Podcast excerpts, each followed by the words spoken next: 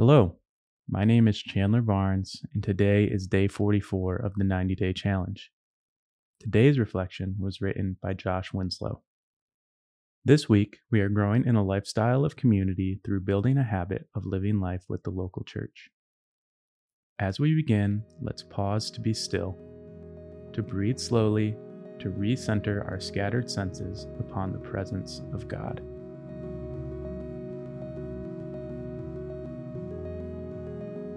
God, as we approach your word, help us to remember that you want to speak with us. As we listen to today's reflection, help us to learn what it means to be your disciple.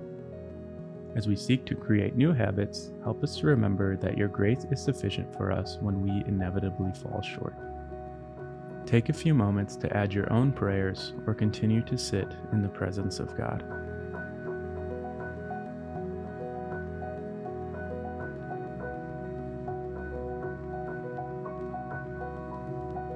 Community is living committed.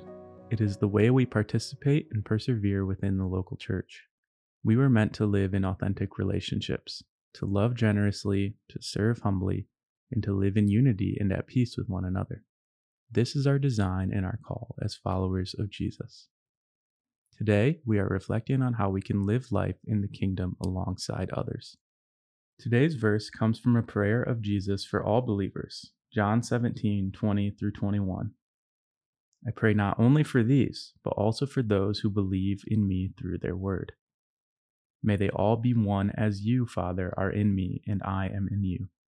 May they also be in us, so that the world may believe you sent me. After praying for himself and his disciples, Jesus prays for all believers, both in that day and in the days to come. I see this prayer as a four part invitation in these two short verses. Part 1 testimony.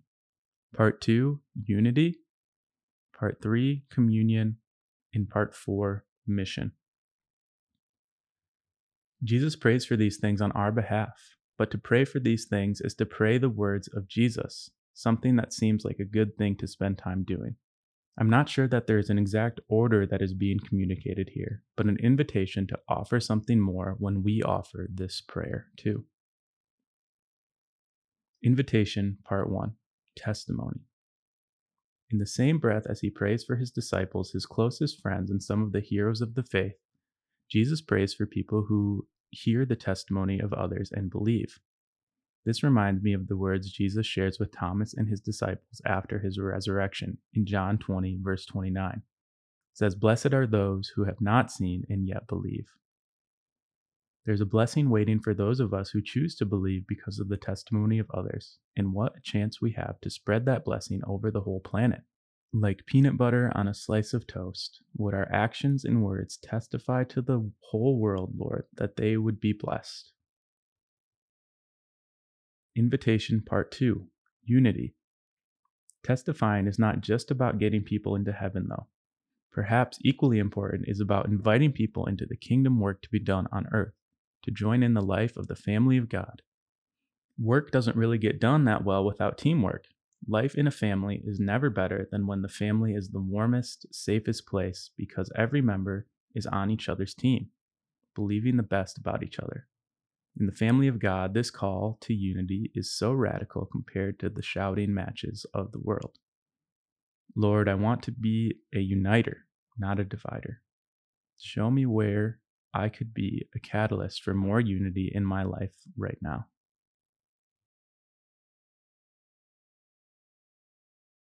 Invitation Part 3 Communion.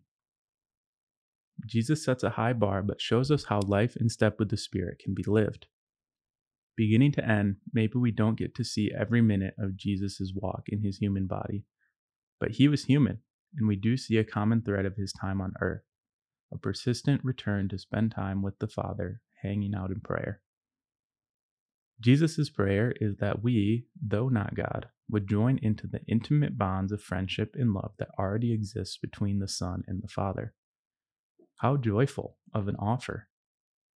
One of the greatest offers of trust is when two friends invite another friend into their midst with no reservations, no inside joke off limits, no secrets for the original two, no auxiliary friend or sidekick friend, I think that this is what Jesus wants with us for us to be brought into such deep friendship with God that there is nothing hidden between us.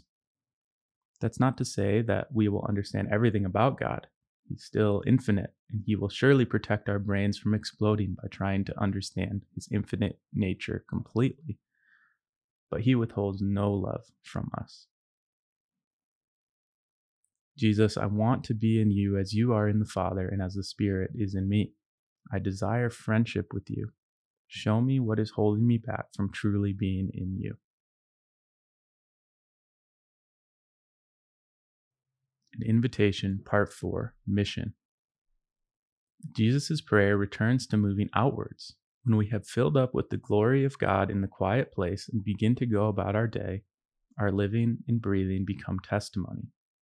Jesus asked the Father that all believers, including you and me, would join God's team, along with the unified front of other believers who are also filled with the Spirit, and that we would begin moving towards a common goal, a mission, if you will. When I was younger, I loved the idea of being a spy, ready to take on the next mission to take out the bad guys. I think that this is a good desire for today. Not that we would live so secretly that no one knows what we are doing, but that we are called to go about our day to live lives with one simple motive push back the bad guys and bring about the kingdom of light here in Ann Arbor as in heaven, that the world would believe, as it says in verse 21. Spirit, would you be purifying my heart so that I could wake up and desire to move the mission forward to the ends of the earth so that the world would believe?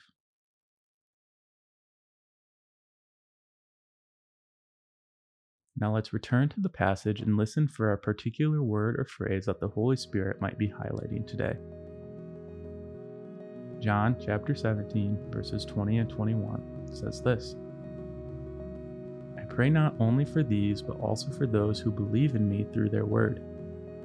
May they all be one as you, Father, are in me, and I am in you. May they also be in us, so that the world may believe you sent me. What word or phrase jumped out at you from this verse? What idea do you want to take away from today's reflection? Is there a step of obedience that you want to take today in response to any of this?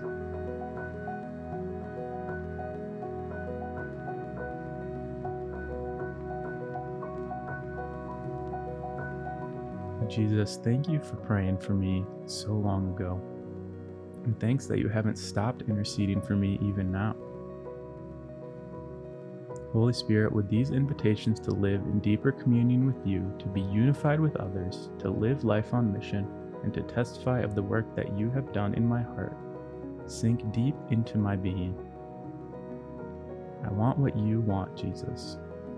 Teach me to love others as you have loved me. Take a few moments to add your own prayers or continue to sit in the presence of God.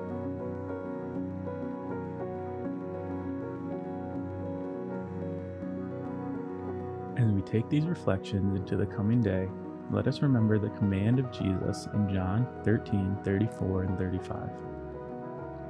A new command I give you love one another. As I have loved you, so you must love one another. By this, everyone will know that you are my disciples if you love one another. Father, help me to live as your child, secure in your love.